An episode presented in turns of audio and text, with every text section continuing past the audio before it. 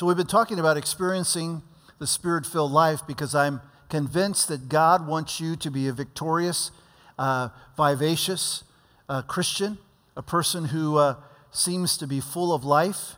And it's not just because you've uh, worked yourself up, but because you've been open to God's working in your life. And certainly, we want to talk today about the positive work of the Holy Spirit. Our verse of scriptures are found in Galatians chapter 5, Galatians 5, one of the New Testament books, and it, it reads this in verse 25. Since we live by the Spirit, let us keep in step with the Spirit. Would you read that aloud with me, please?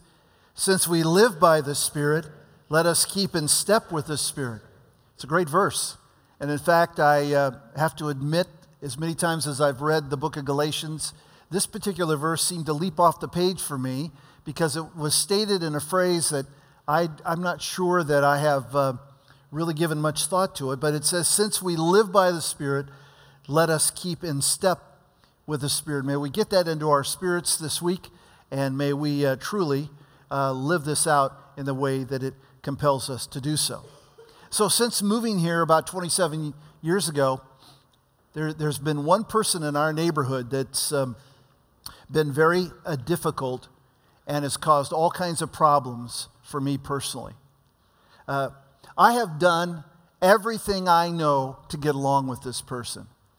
I have, uh, I have made every effort. I've uh, found, however, that person to continually be a challenge to me on a daily basis. Uh, I have attempted to, uh, to work with this person. I believe honestly that this person on occasion has tried to keep me or prevent me from being the, the follower of Jesus that I believe I should be. And in fact, maybe even uh, tried to affect my uh, fulfillment of the calling upon my life as a leader. At times, this person, this one person, isn't amazing? Just one person in, in our neighborhood has frustrated me, has disappointed me, has uh, let me down, and even made me mad at times. And this week I talked to this person and I said, Hey, listen, I'm speaking at Horizon. Can I tell everybody who you are so they can be on the alert? to which this person agreed that they would allow me to share with you who that person was. And I'm not only going to share with you that person's name, but I'm going to show them the picture of this guy. So here he is, right here. His name is Bill Wilson, and I can see by your reaction that some of you have had trouble with him as well. I can relate. I've been struggling with this guy for 62 years. Every one of us in this room has that one person in your life that causes you problems.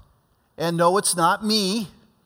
As much as you'd like to blame me for things, and I've met with people, and finally they've looked at me and said, It's all your fault. I've been in marriage counseling situations where the couples are at each other, uh, they're, they're fighting with each other in my office, and then they turn and finally stamp their, or they, uh, they stomp their hand or slam their hand on the desk and they say, It's all your fault. And I hear I'm trying to help them. It's not me. It's not me. This frustration that we have, how can we deal with it? You too have this person. You know, soon after you come to know Jesus Christ as your personal Savior, you become a follower of Jesus, like most of you have, and you recognize the work of the cross that Jesus did for you to forgive you of all of your sin and to put a, a new spirit in you, you come face to face with a shocking and startling and sobering discovery that you are in a personal battle. A personal battle. What should you do to win that battle? What should you do to be victorious? And from God's word, we find answers. And I'm going to emphasize three words this morning. They're in your outline in your uh, folder today the word challenge, the word contrast, and the word change. Number one, in dealing with this battle, we need to be alert to the challenge. We need to be alert to the challenge. Verse number 16 of Galatians 5, it reads this way So I, I say, live by the Spirit, speaking of the Holy Spirit. How many of you know that there, there's an unholy spirit in the world? I mean, we live in, uh, we live in the Northwest, we live in the Portland metro area, there's no problem in understanding that there is an unholy spirit in the world. But here it's talking about the Holy Spirit.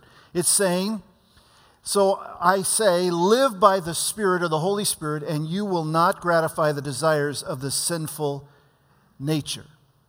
So there are three foes or enemies of your faith. One is the external foe, which we might call the world system.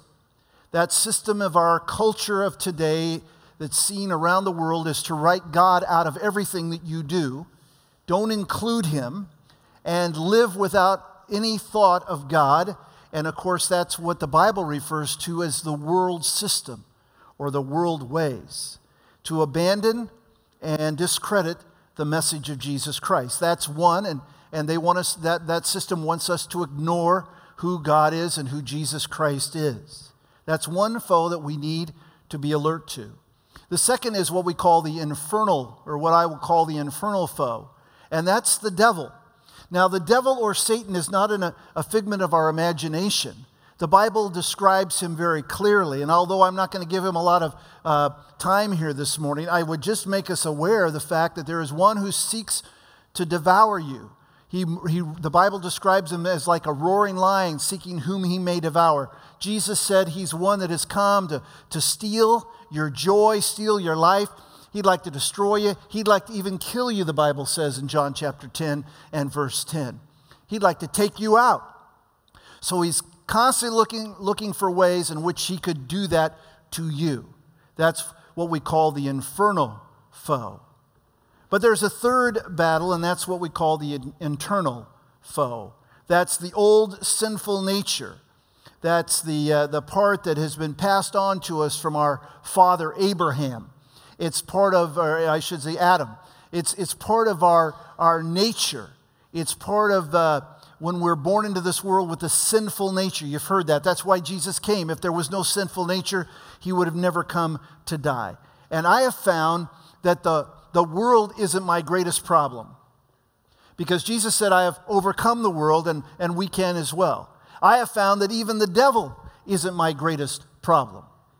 Because greater is he that's in me than he that's in the world. Amen? I have found that the old sinful nature that lingering fleshly nature, as the Bible describes it, is the stuff that I have to deal with and I've got to battle with.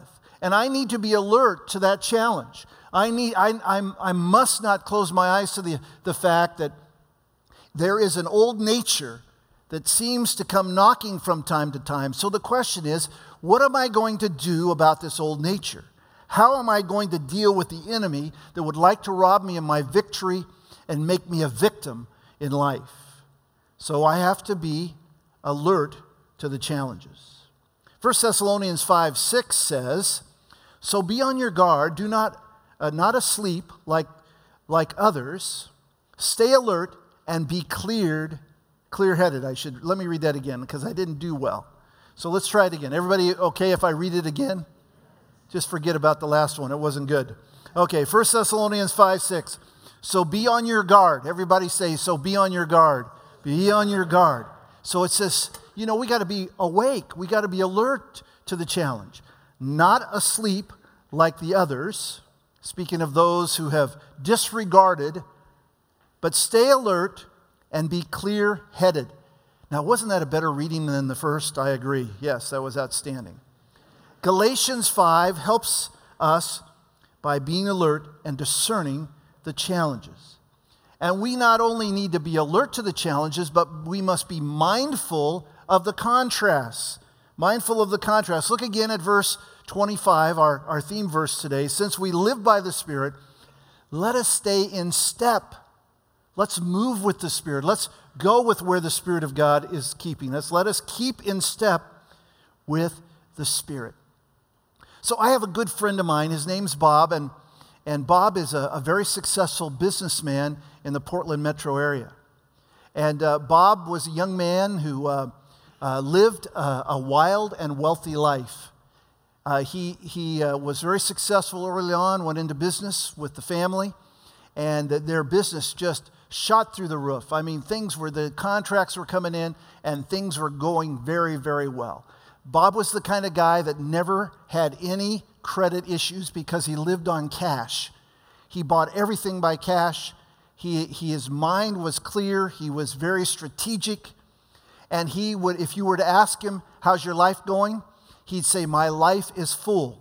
But really, Bob's life was empty. Bob's life was empty. But he didn't know it. He didn't know it. One day, his, uh, he got a call from a, a, gentleman who wanted him to come and bid a, uh, a project in the West Hills of, of Portland. And he really didn't want the job. Now, that sounds crazy, isn't it? When you're in business, you would say, I'm not turning down jobs, but things are going so well, he became selective. And so he said, I don't want this job, so, but I'll go over there and give him a, a bid. And so he went over, looked at the project over, and he gave him the highest bid he could think of. Uh, he said, The guy won't call me back, but to his surprise, a few days later, the guy said, I want you to do the job. And Bob's saying to himself, But I don't want the job. But the guy said, I'm going to pay you big money. I want you to. So he agreed he would do this. And so this project was going to take him a couple of weeks. And every day on his way to the job, he drove by our church and he saw this big sign that advertised the church. And after a couple of days going by, something said to him in his spirit, You need to go to that church. Now, Bob had never been to church before. He grew up in a family that didn't go to church, they weren't engaged, much like our generation today. You know, just really, this was uh, his normal life. The only time he said, the only time I've ever been to church is I went to a funeral once and I went to a wedding. That was it. I've never been to church, but he kept hearing this still small voice compelling him to come to the church. So finally, into the second week, he got tired of hearing this voice, so he decided, I'm going to silence this voice and I'm going to drive into the parking lot of the church and sit in the parking lot. It's like going to the grocery store and, and wishing for food and sitting in the parking lot. He just was going to sit there and maybe the feeling would go away. Now, you try this at lunchtime today when you go to the restaurant. Just sit in the parking lot, see how it feels. So he sat there for a few moments and he said the feeling got stronger and stronger. It didn't go away. This really frustrated him because number one, he didn't want to go to church. Number two, why was this voice compelling him to come to this church? So finally, towards the end of this project, going by this church every day and feeling this compelling to coming come to church there, to go into that building, not just sit in the parking lot, he made the decision that he would go. And the emotions that any of us feel going into some place we've never been before, I'm sure were uh, heightened by the fact that he was actually going to a church and not a club downtown which, by the way, he was familiar with all of them. And uh, walking in and meeting people he'd never met before, he was familiar with everybody. He was in control of everything. He thought he had everything, but this was his life. And the day he parked his car in the parking lot, got out of it, and boldly walked through the front door of that church. What happened next totally surprised him. Totally surprised him. There's something, there is something about the presence of the Holy Spirit. There is something about the work of the Holy Spirit. There is something about the Holy Spirit living in us that makes a tremendous difference. And we must be mindful of the contrast of the Spirit of God. Galatians 5:25 says, "Since we live by the Spirit, let us keep in step with the Spirit. Now, these words are part of a letter called Galatians, written to some Christian churches in Galatia. And it's part of a result of Paul's missionary journeys. And many scholars feel that this is the first book that Paul ever wrote. And one of the reasons he wrote this book was to bring correction to some false teaching that was taking place in Galatia. Some false teachers from Jerusalem had come to declare that Jesus' work on the cross wasn't sufficient to truly be a believer. It was the cross plus, and we see a lot of that today. But as you read through this book, you're going to find some key words. For example, Paul talks a lot about grace, he talks a lot about faith, and he talks a lot about love. And towards the end of this book of correction and clarity about our Christian faith, he brings some clear words about us being alert to the contrast, being mindful of the contrast of the old nature and the new nature. The, the old nature, that prior to Christ, and that after coming into a relationship with him. Look at verse number 16 of chapter 5. So I say, live by the Spirit. Let's say that with me. Live by the Spirit, and you will not gratify the desires of the flesh, for the flesh desires what is contrary to the Spirit. Have you found that to be true? There is a battle going on there. And the Spirit, what is contrary to the flesh. They are in conflict with each other so that you are not to do whatever you want, but if you are led by the Spirit, if you're guided by the Spirit, if you're full of the Holy Spirit and He's guiding your life, you will not, uh, you are not under the law. The law was not designed to save you, it was to clarify that you needed Jesus. And that's the case. And so Paul contrasts, we need to be mindful of the contrast of the old life, what we call the sinful nature, and the new life, which is referred to as the fruit of the Holy Spirit. Now, the acts of the sinful nature he describes very clearly. Look at verse number 19.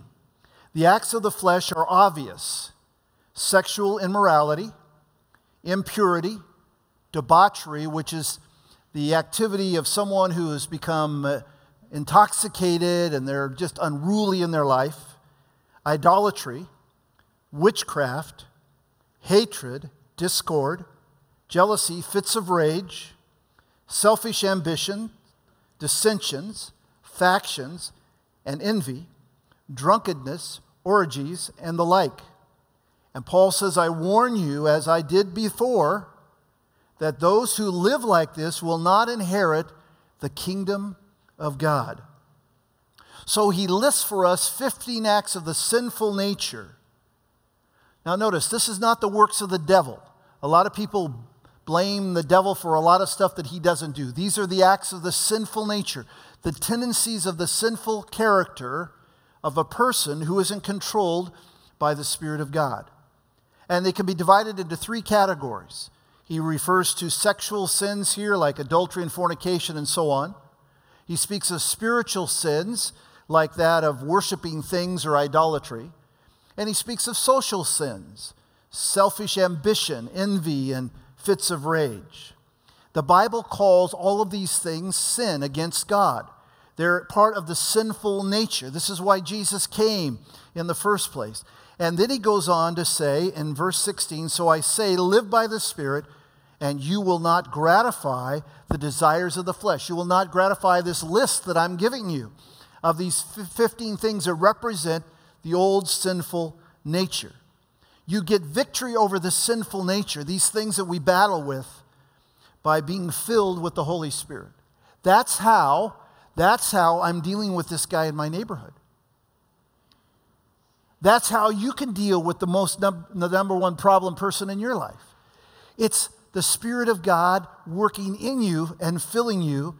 This is how you can live a victorious life and not be drugged back into not be drugged back into stuff that you walked away from.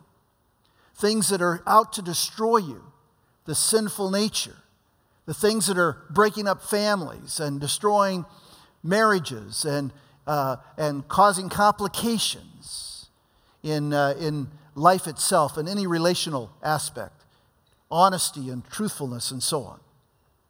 Now he gives, we got to be mindful of the contrast. Now he gives us a list of the fruit of the Spirit.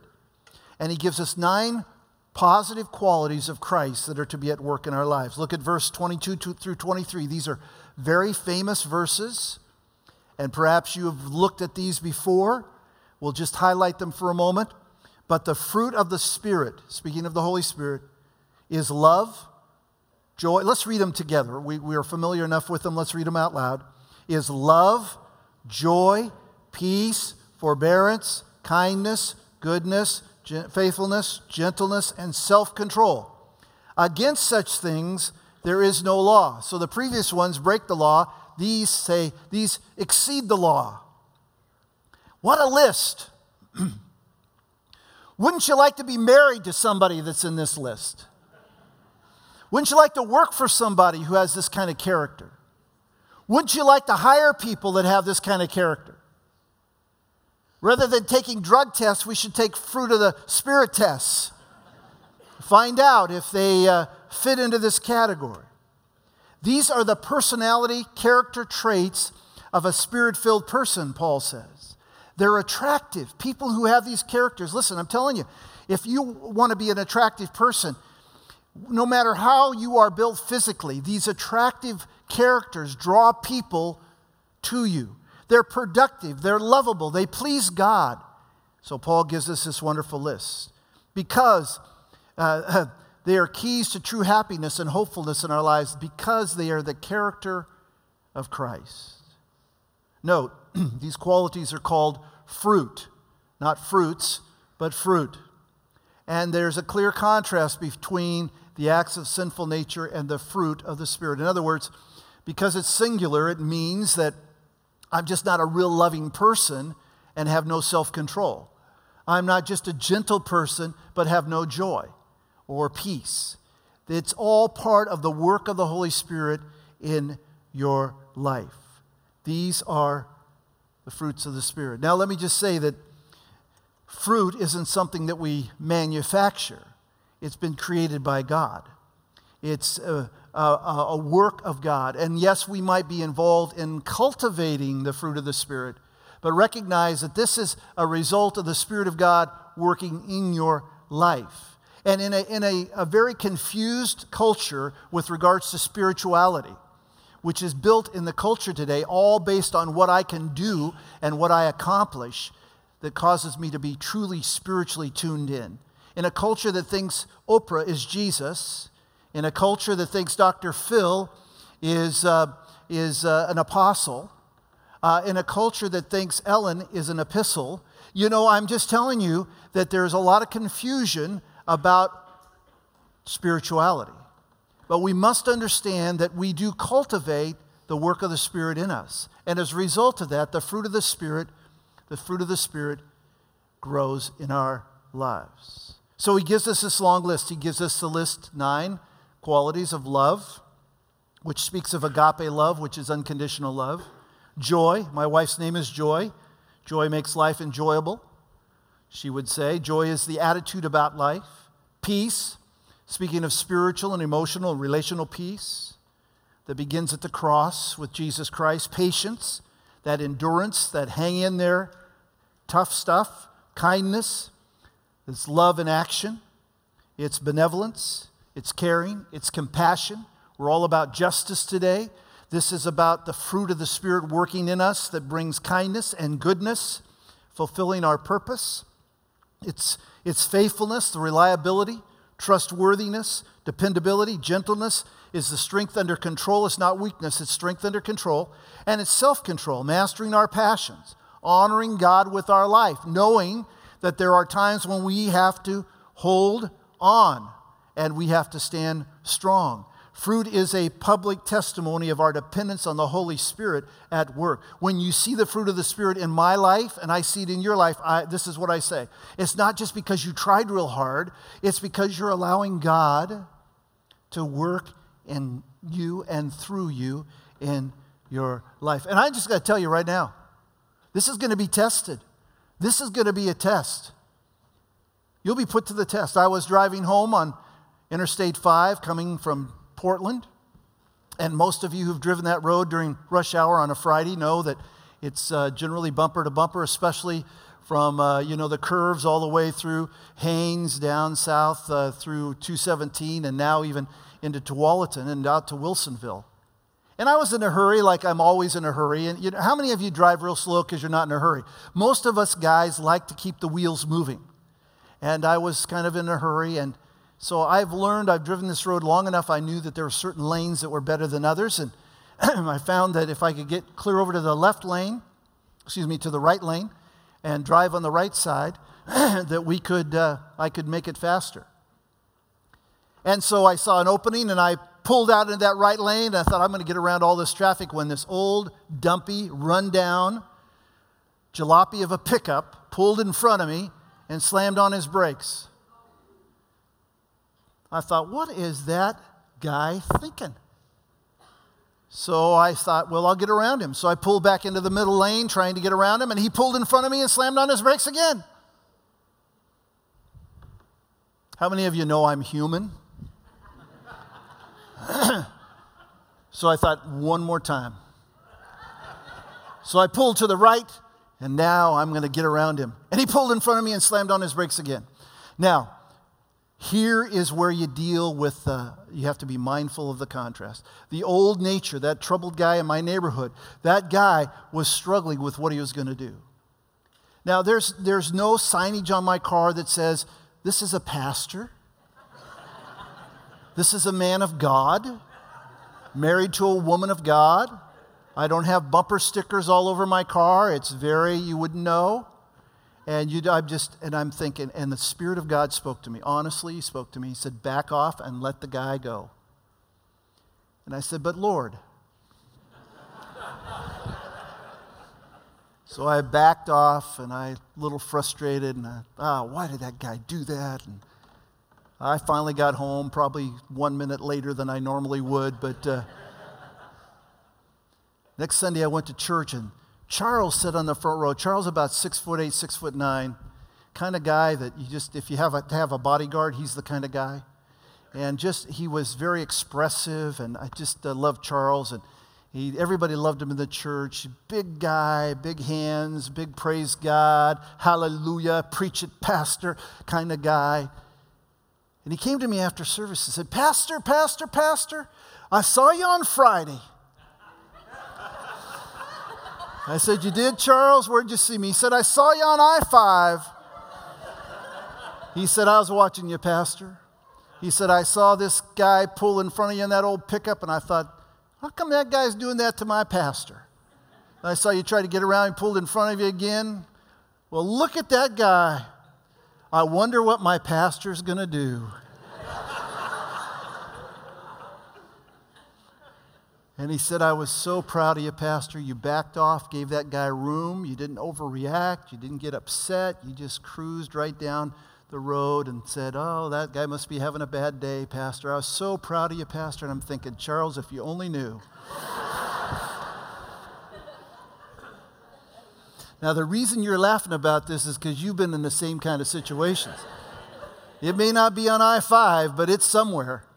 It may not be uh, me, but it may be somebody. And the fruit of the Spirit is what we need to be mindful of. There is a contrast.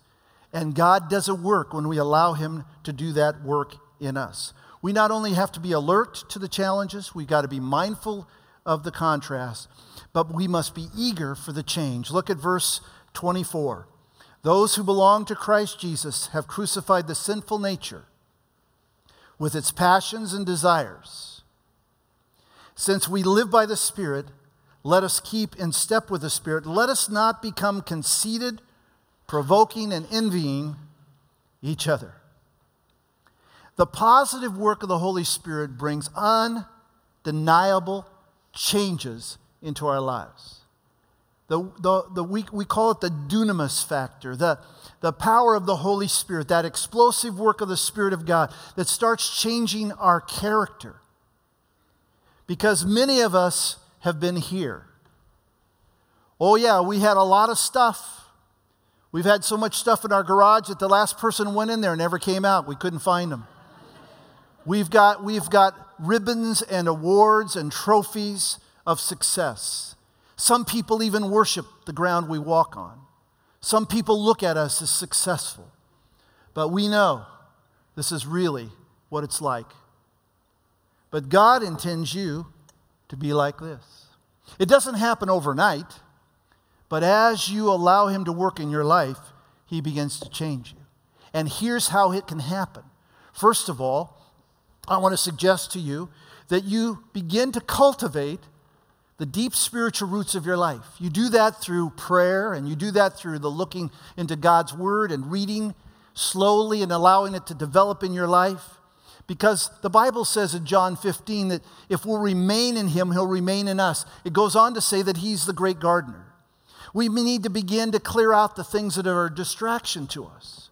There are some things that perhaps aren't a problem for you, but they become a distraction to me, so I clear them out. And I don't allow them to possess my time. I've made a commitment to the Lord that there, there are certain times of the, of the week that I am not going to be on Facebook or in, connected to technology because those are the times when I need to devote myself completely to God. And yes, I want to be socially connected, but I'm not going to let that social connection dominate who I am. So I've got to clear out some, some, uh, some uh, distractions. Does it mean that if I'm on Facebook, I'm going to hell? On occasion, I thought so, but no. But it means that sometimes it can be a distraction to me.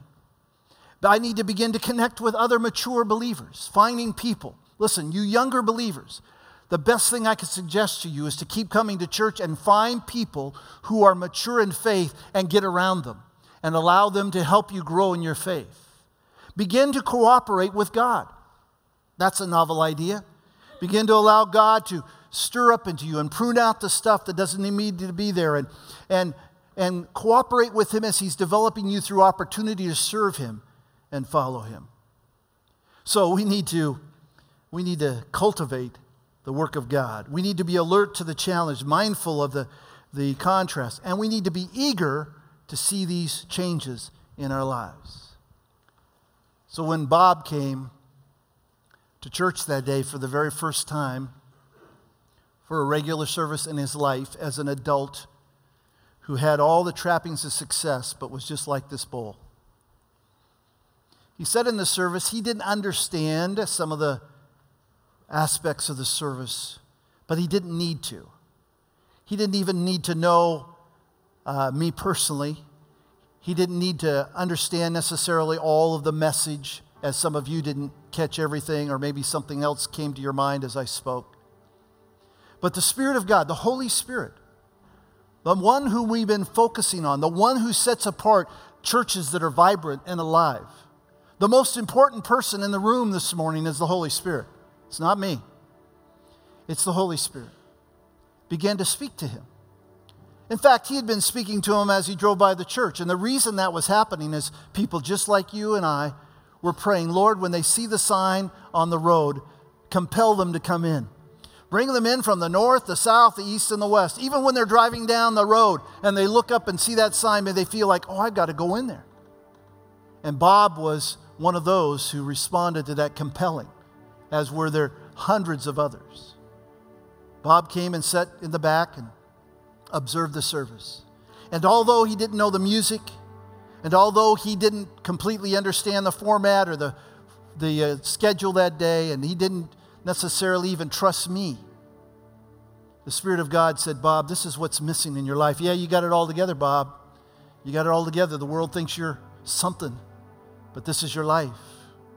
But, Bob, I'd like to do something that would make your life full and overflowing.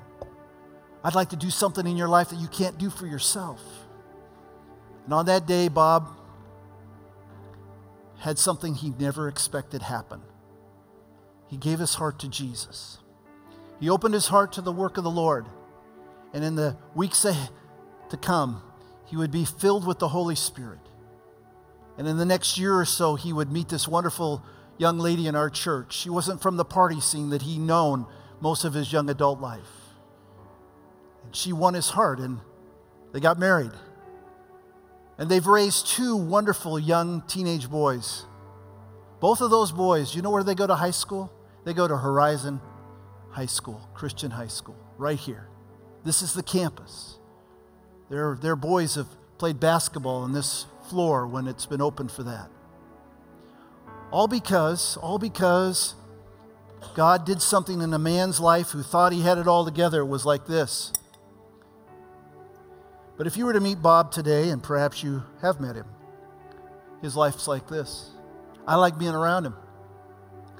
Here's this guy who's only known the Lord half of, half of the time that I've known the Lord, but his life is full of the fruit of the Spirit. I trust him. I have confidence in him. His word is true. He loves Jesus, he loves his family. Is he perfect? Not yet, not yet, not yet. We're still working on him on a few things. But God's changed his life and filled it to overflowing. And time and time again, he said, Pastor, you don't know. I never knew, I never knew. And some of you this morning never have known the fullness of God's Spirit. I'd encourage you. Are You're going to live your life like this, or you're going to live your life like this. Which one does God have in store for you? I trust you'll understand the moving of the Holy Spirit and never forget his powerful work in your life.